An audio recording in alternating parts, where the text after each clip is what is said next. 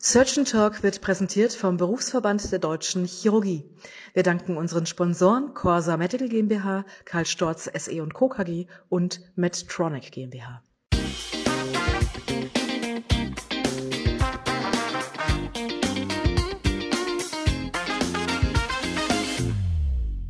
Hallo und herzlich willkommen zu einer neuen Ausgabe von Surgeon Talk, dem chirurgischen Podcast rund um alles, was spannend und aktuell in der Chirurgie ist.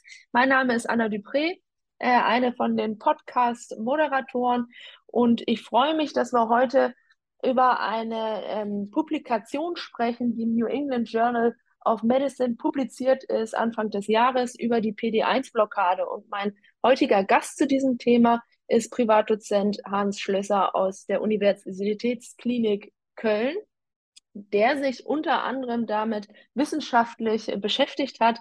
Ich darf Sie ganz herzlich begrüßen, ähm, Herr Schlösser. Ja, guten Abend, hallo. Ich freue mich hier sein zu dürfen und auf das Gespräch. Und äh, ich möchte euch äh, einmal nur kurz vorstellen, was in diesem äh, Paper letztlich publiziert wurde. Da geht es um eine Immuntherapie bei fortgeschrittenen ähm, kolorektalen Karzinomen. Und wir wollen einmal zusammen ähm, schauen, was einfach die Vorteile sind dieser Immuntherapie. Warum ist das so was Bahnbrechendes, wie es jetzt erscheint in der Publikation? Ähm, und was heißt das für uns alle und auch für die Patienten und auch vielleicht für ihren, für den weiteren Werdegang von äh, Medizinstudierenden und frischen Ärzten in der Klinik? Vielleicht äh, wollen Sie einmal kurz was dazu sagen, schon mal vorstellen, worum es ging in dem Paper.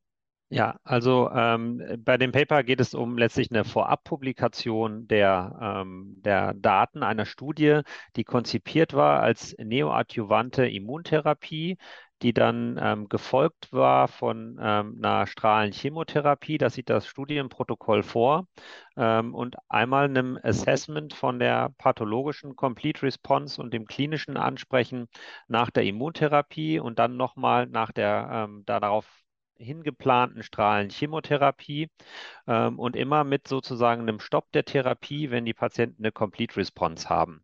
Das heißt, ähm, und es war eben so, dass die ersten 16 Patienten ähm, dieser eigentlich für über 30 Patienten geplanten Studie sind publiziert worden ähm, im New England Journal of Medicine, weil eben ähm, bei allen 16 Patienten ähm, ein ähm, sehr gutes Ansprechen, eine klinische Complete Response mindestens ähm, dokumentiert ist und bei einigen auch schon eine histologische Complete Response. Und ähm, weil das so bahnbrechende und weit über den zu erwartenden Ergebnissen ähm, liegende Ergebnisse waren, hat man eben entsprechend die Studie vorab publiziert im New England Journal of Medicine. Was heißt denn da eigentlich Complete Response? Also können wir eigentlich davon ausgehen, ähm, dass jetzt die Patienten wirklich geheilt sind? Oder ist das noch ein bisschen früh von der Aussagekraft?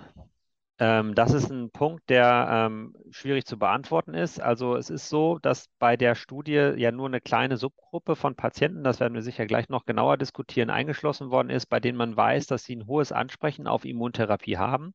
Und dann ist es schon sehr ähm, genau definiert gewesen, wie die Complete Response ähm, untersucht werden soll. Die Patienten haben ein MRT vorher, nachher. Im MRT äh, wird das Zielvolumen genau angeschaut ähm, und da darf kein Zeichen ähm, von residuellem Tumor sein. Es wird ähm, digital rektal untersucht. Da kann man jetzt sicherlich über die Spezifität und Sensitivität streiten. Ähm, dann sind auch Biopsien vorgesehen und bei vielen Patienten sind auch Biopsien da, die in dem Appendix von dem Paper sehr schön anzusehen sind, wo man wirklich die histologische Normalisierung sieht und dann nach zwölf Monaten wirklich normale Krypten, ganz normale ähm, Schleimhaut ähm, und ähm, so, dass das schon sehr, sehr genau definiert ist. Und bis jetzt hat keiner der Patienten, ähm, die eine Complete Response haben, ähm, da ähm, ein Rezidiv. Und was man auch sagen muss, ist, dass ähm, es wird sehr genau beobachtet, dauert aber manchmal eine ganze Weile, bis diese Normalisierung stattfindet. Da sieht man, gibt es auch eine Kurve, die dann zeigt, dass so erst nach sechs Monaten ähm, die Complete Response histologisch eintritt. Und in dem Zusammenhang ist auch eine aktuelle Publikation ganz interessant, bei der das bei ähm, 100 Patienten mit kolorektalem Karzinom ähm, gemacht wurde, wo alle operiert wurden und sozusagen eine sehr genaue histologische Aufarbeitung gab. Ähm, drei Monate nach Initiierung, die sogenannte Niche-Studie der Immuntherapie. ähm, und ähm, wo man auch immerhin bei 67 Prozent dann auch wirklich histopathologisch schon nichts mehr gefunden hat. Und wo auch dann natürlich die Frage ist, die verbleibenden 30 Prozent, ähm, wäre das bei denen nach sechs Monaten auch ganz weg. Ähm, das bringt mich ja eigentlich gleich zur nächsten Frage und das ist ja im Grunde auch die Gretchenfrage von vielen Immuntherapien von verschiedenen Entitäten. Ähm, sollte man bei einer Complete Response nach einer Neoadjuvanz überhaupt noch eine Operation durchführen? Schwierige Frage. Kommt drauf an, wen man fragt wahrscheinlich, oder? Ja, ist, das ist in der Tat eine sehr, sehr schwierige Frage. Ähm, da kann man, die kann man auch nicht richtig gut beantworten. Ähm, es ist so, ähm, hier werden ja eben sogenannte Mismatch Repair defiziente Patienten ähm, behandelt, die generell ähm, eben ähm, sehr gut auf Immuntherapie ansprechen und auch wo sehr lange Follow-up-Daten schon bestehen in der palliativen Situation, also wo teilweise wirklich sehr, sehr langes ähm, Ansprechen da ist. Ähm, ob das jetzt hier legitimiert ist oder nicht, ähm, ist letztlich was, was wissenschaftlich gezeigt werden muss, wo man jetzt die Langzeitdaten dieser Studie nach drei und fünf Jahren sehen muss, ob dann irgendwann ähm, der Tumor doch wiederkommt, sich adaptiert. Ähm, das ist was, was man jetzt letztlich ähm, sozusagen emotional beantworten kann, wo mhm. sicherlich auch Patienten ähm, Angst haben, dass man den Tumor dann noch drin lässt, andere ähm, viel mehr Angst vor der Operation haben, was so ein bisschen auch individuell diskutiert werden wird. Ähm, und ähm, wo man letztlich, wenn man dies wissenschaftlich beantworten kann, das nicht eindeutig beantworten kann, weil das jetzt eben sehr frühe Ergebnisse, hatten wir eben gesagt, ähm, bei einigen Patienten nicht mal ein Jahr Follow-up von diesen 16 Patienten ähm, und man einfach warten muss, ähm, was jetzt nach drei und fünf Jahren die Ergebnisse von der ähm, jetzt hier diskutierten Studie und auch von der NIE-Studie, ähm, wo die Patienten ja operiert worden sind, sind. Was ich ja da interessant finde, ist, dass bei diesen 16 Patienten ist ja eine relativ kleine Fallgruppe.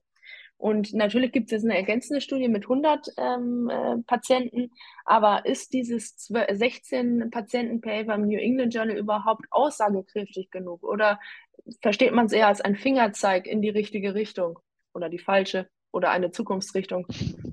Ja, ähm, man, man kann das als Fingerzeig verstehen. Man muss sozusagen für den Hintergrund schon wissen, dass diese ähm, Mismatch Repair Deficiency ist ja nur bei 8 bis 10 Prozent der Patienten mit kolorektalem Karzinom überhaupt vorhanden.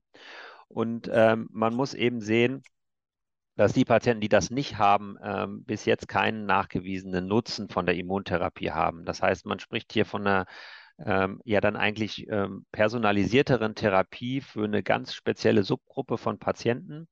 Mismatch Repair Deficiency sind ja, ist eine ganze, sind eine ganze Gruppe von Reparaturproteinen, die ähm, eben äh, Mutationen auftreten, wenn äh, Mutationen korrigieren, wenn ähm, die beiden DNA-Stränge nicht zusammenpassen.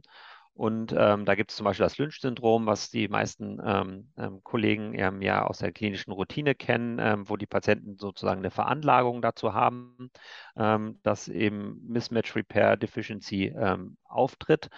Und es kommt dann dazu, wenn diese Mismatch Repair Deficiency da ist, dass die Patienten ganz viele Mutationen entwickeln in ihren Tumoren. Die haben eine viel, viel höhere Mutationslast als ein normales kolorektales Karzinom.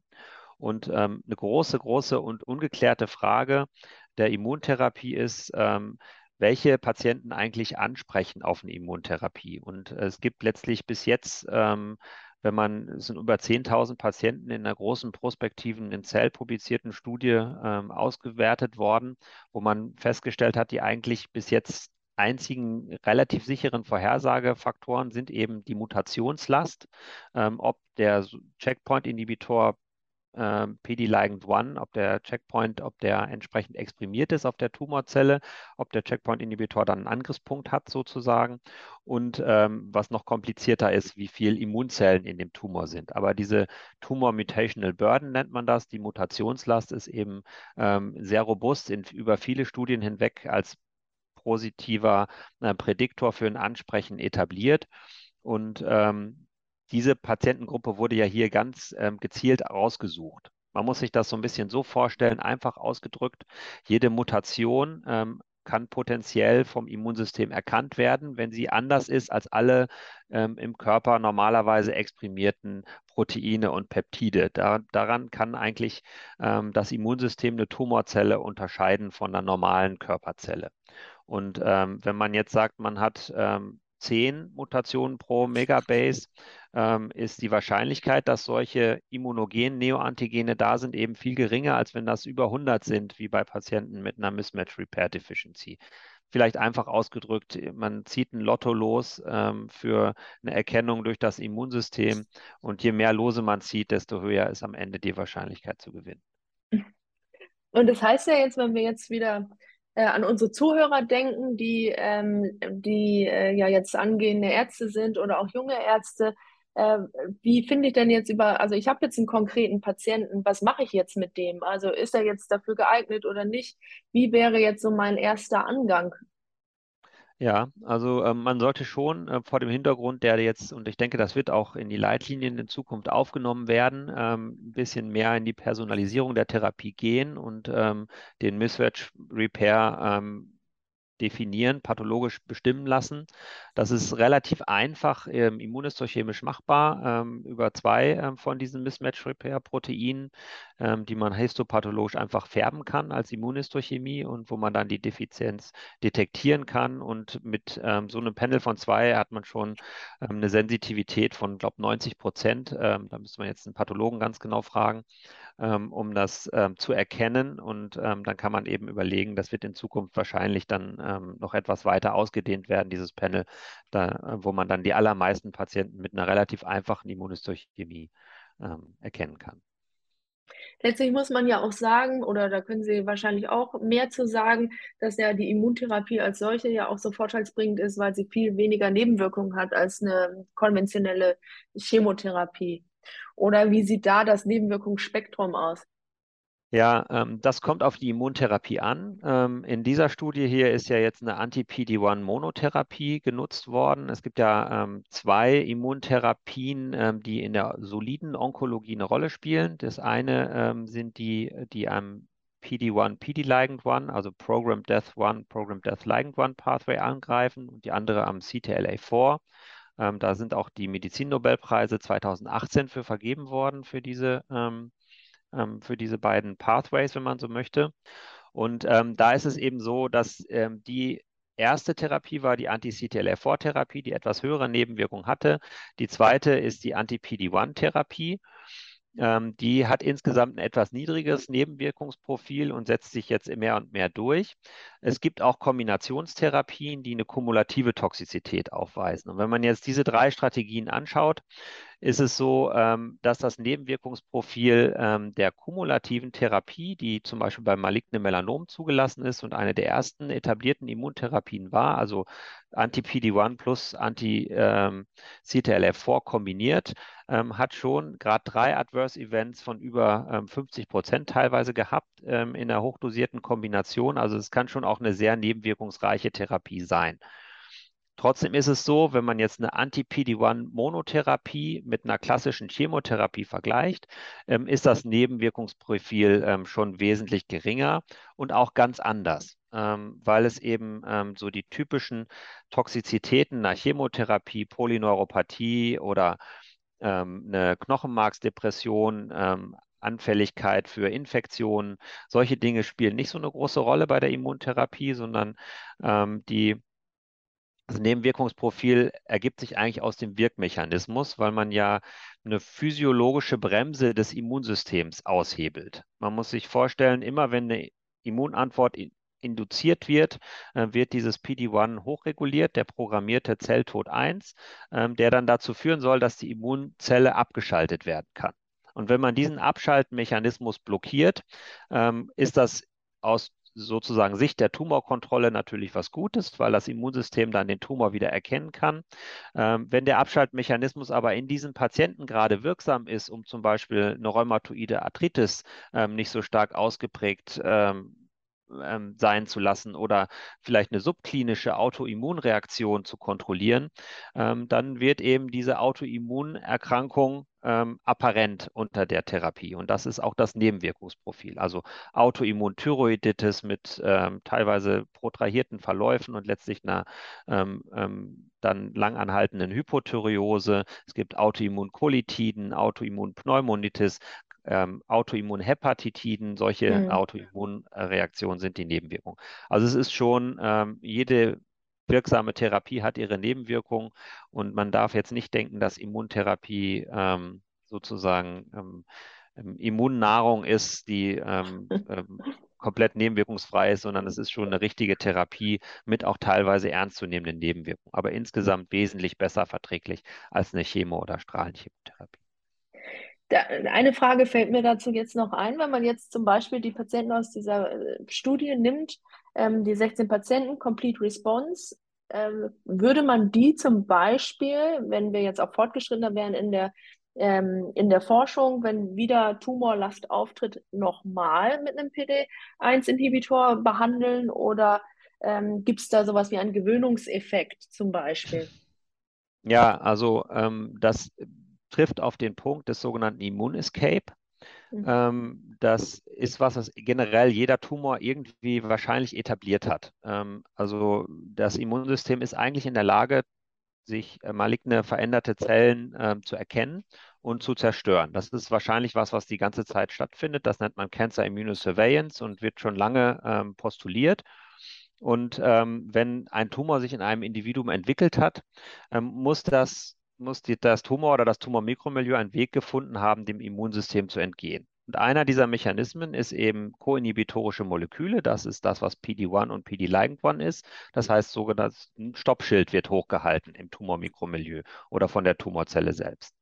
Und es gibt aber auch andere Mechanismen. Zum Beispiel muss ähm, immer, damit ein Antigen auf der Oberfläche einer Zelle präsentiert wird, ähm, damit das überhaupt sichtbar ist, muss das prozessiert werden. Da gibt es auch Proteine, die dafür zuständig sind, die so wie letztlich die Mismatch-Repair-Proteine auch mutieren können.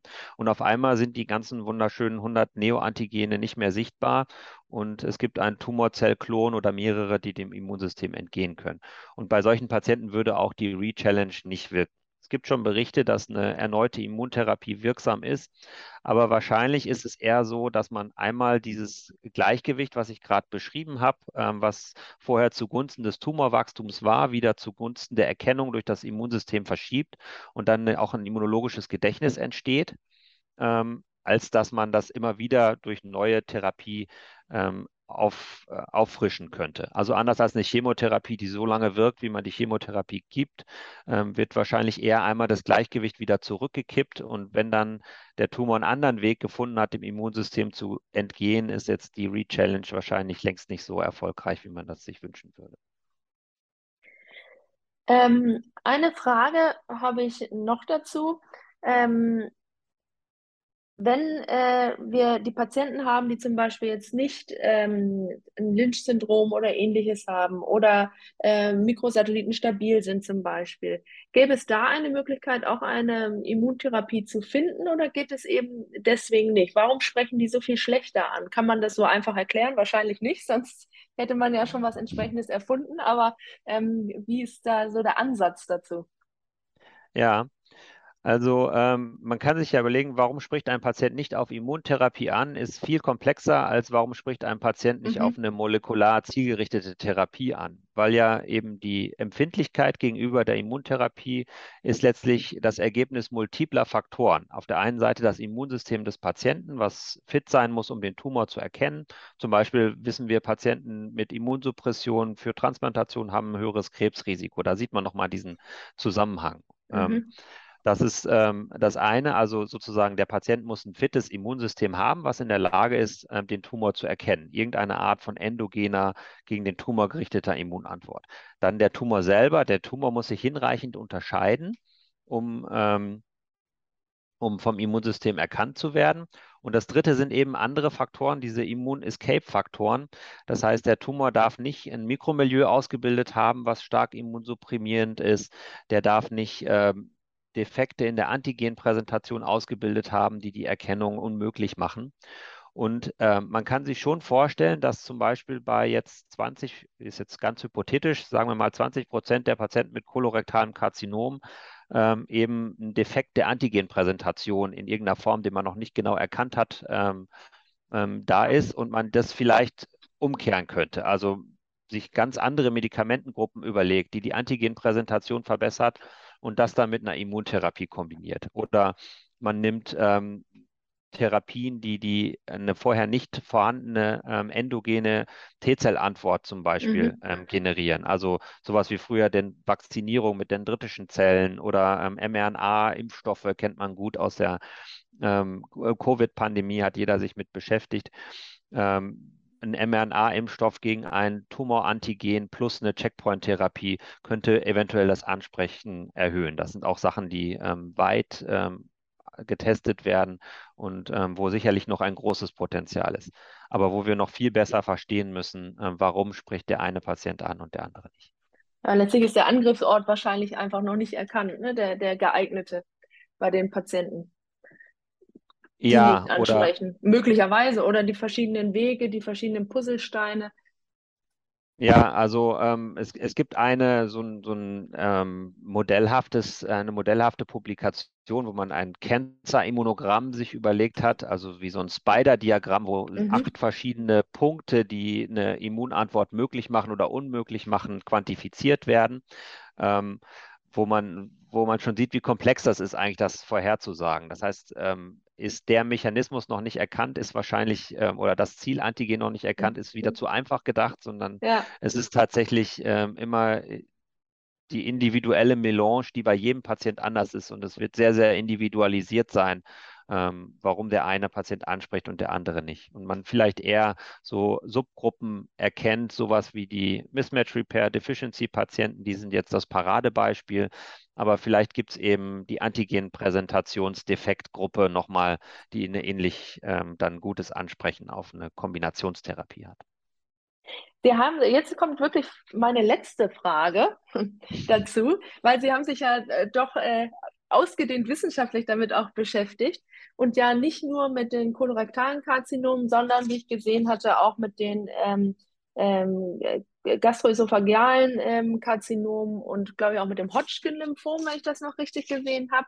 Ähm, kann man da auch Brücken schlagen jetzt zu diesen Ergebnissen aus dem, aus dem New England Journal of Medicine? Ähm, oder kann man das alles gar nicht vergleichen, weil sie ja letztlich auch über die PD1-Inhibition da ähm, geforscht haben? Ja, also ähm, es gibt in, auch bei Magen- und ähm, ösophagealen Adenokarzinomen gibt es äh, Patienten mit Mismatch Repair Deficiency ähm, oder MSI-High, die eben eine entsprechend hohe Mutationslast haben. Und es ist insgesamt so, dass ähm, man das eher ähm, entitätsunabhängig betrachten kann. Also ähm, Mismatch Repair Deficiency gibt es in variabelsten Tumorentitäten. Und ähm, es ist auch so, dass in den USA es ein Drug Approval gibt für einen ähm, Anti-PD-1-Inhibitor, der ähm, letztlich als, als Kriterium, dass man dem Patienten das geben darf, ist eben die Mismatch Repair Deficiency. Das ist in Europa so nicht gemacht worden, entitätsunabhängig. Aber das war auch eigentlich die erste entitätsunabhängige Zulassung eines Medikaments, sozusagen als Medikament gegen Krebs, wenn man so möchte, egal woher, ähm, der aber Mismatch Repair Deficient sein muss. Ähm, ja, das ähm, ist, glaube ich, ein gutes Beispiel dafür, ähm, wie. Ja, und das ist ja letztlich auch ähm, ein, ein, wirklich guter und vielversprechender ja, Ausblick in die Zukunft, ne? wenn man sagen kann, man kann das auf verschiedene Tumorentitäten übertragen, auch je nachdem, wie dann die, die Wirksamkeit ist und zeigt uns dann eigentlich auch, wie bahnbrechend diese 16 Patienten schon sind, ne? wenn, wenn die, man die Komplexität dahinter hat. Wenn man denkt, ja. ja, 16 Patienten ist natürlich eher nicht so aussagekräftig, aber die haben ja noch eine 100% Complete Response da gehabt, die Patienten. Ja. Ja, und das, eine große Besonderheit der Immuntherapie ist eben auch ein ähm, ein langes Ansprechen ähm, auf, äh, von den Patienten, die ansprechen. Also es ist immer so, dass in, in vielen Entitäten ist es so, ähm, im Ösophaguskarzinom zum Beispiel sind 70 bis 80 Prozent der Patienten wahrscheinlich primär resistent gegen die Immuntherapie. Also äh, wenn man jetzt die äh, Immuntherapie, Mono, Anti-PD-1-Monotherapie-Studien anguckt, ähm, ist sozusagen die Objective Response Rates, also wo wirklich der Tumor ähm, nach RECIST-Kriterien kleiner geworden ist, ähm, eigentlich unter 20 Prozent. Und wenn man Stable Disease damit äh, dazu nimmt, erreicht man so 23 Prozent, also eigentlich ein enttäuschendes Ansprechen äh, mit über 70 Prozent der Patienten, die eigentlich keinen Nutzen von der Immuntherapie haben. Und ähm, äh, ja, äh, dass man letztlich ähm, das sich sehr unterscheiden kann von Entität zu Entität, dieser, dieser Aspekt. Beim Hodgkin-Lymphom zum Beispiel ist die Ansprechrate viel, viel höher. Und ähm, da haben wir auch noch sehr wenig verstanden, warum in der einen Entität ähm, das Ansprechen extrem gut ist und in der anderen Entität, zum Beispiel Ösophaguskarzinom ähm, oder noch schlechter Kolonkarzinom, eigentlich nur ganz kleine, ähm, ganz kleiner Anteil der Patienten profitiert. Aber wenn die Patienten profitieren, äh, tritt eben das immunologische Gedächtnis auch in Kraft. Das weiß man jetzt sehr gut von den Patienten mit Melanom und Lungcancer, was die ersten Entitäten waren, wo es auch FDA-Approvals gab, äh, wo dann teilweise viele Jahre eine gute Kontrolle auch von metastasierten Erkrankungen besteht. Ja, ich hätte, ich könnte noch die ganze Zeit weitersprechen, weil es äh, so interessant ist, das Thema. Unsere Zeit ist aber leider schon um. Eine allerletzte Frage. Würden Sie sich operieren lassen, wenn Sie komplett angesprochen hätten, jetzt beim Rektumkarzinom als Beispiel oder nicht? Schwierig. Ähm, ich wahrscheinlich mit der aktuellen Lage und ähm, jetzt, ähm, ja gut, beim tiefsitzenden Rektumkarzinom ist mhm. die äh, Morbidität noch hoch. Ähm, wenn man jetzt die NICE-Studie nimmt, wo die Patienten Kolonkarzinom hatten, ähm, da würde ich mich sicher noch operieren lassen und würde die Evidenz noch nicht als hinreichend ansehen für keine Operation. Ja, äh, chirurgische Antwort wahrscheinlich auch, ne? Und wissenschaftliche Antwort. ja, vielen Dank. Ich bedanke mich wirklich recht herzlich bei, ähm, bei Herrn Privatdozent Hans Schlösser aus der Uniklinik äh, Köln. Ein äh, sehr aufschlussreiches Gespräch, hat mir ähm, sehr viel Spaß gemacht. Und ähm, ich freue mich, alle Beteiligten beim nächsten Podcast auch wieder begrüßen zu dürfen. Ähm, Search and Talk, der chirurgische Podcast. Äh, alle zwei Wochen Mittwochs werden wir ja online geschaltet. Und ähm, ich freue mich äh, auf Anregungen. Wenn jemand Ideen hat, kann man uns eine E-Mail schreiben. Und herzlichen Dank fürs Mitmachen. Sehr gerne. Vielen Dank. Gut.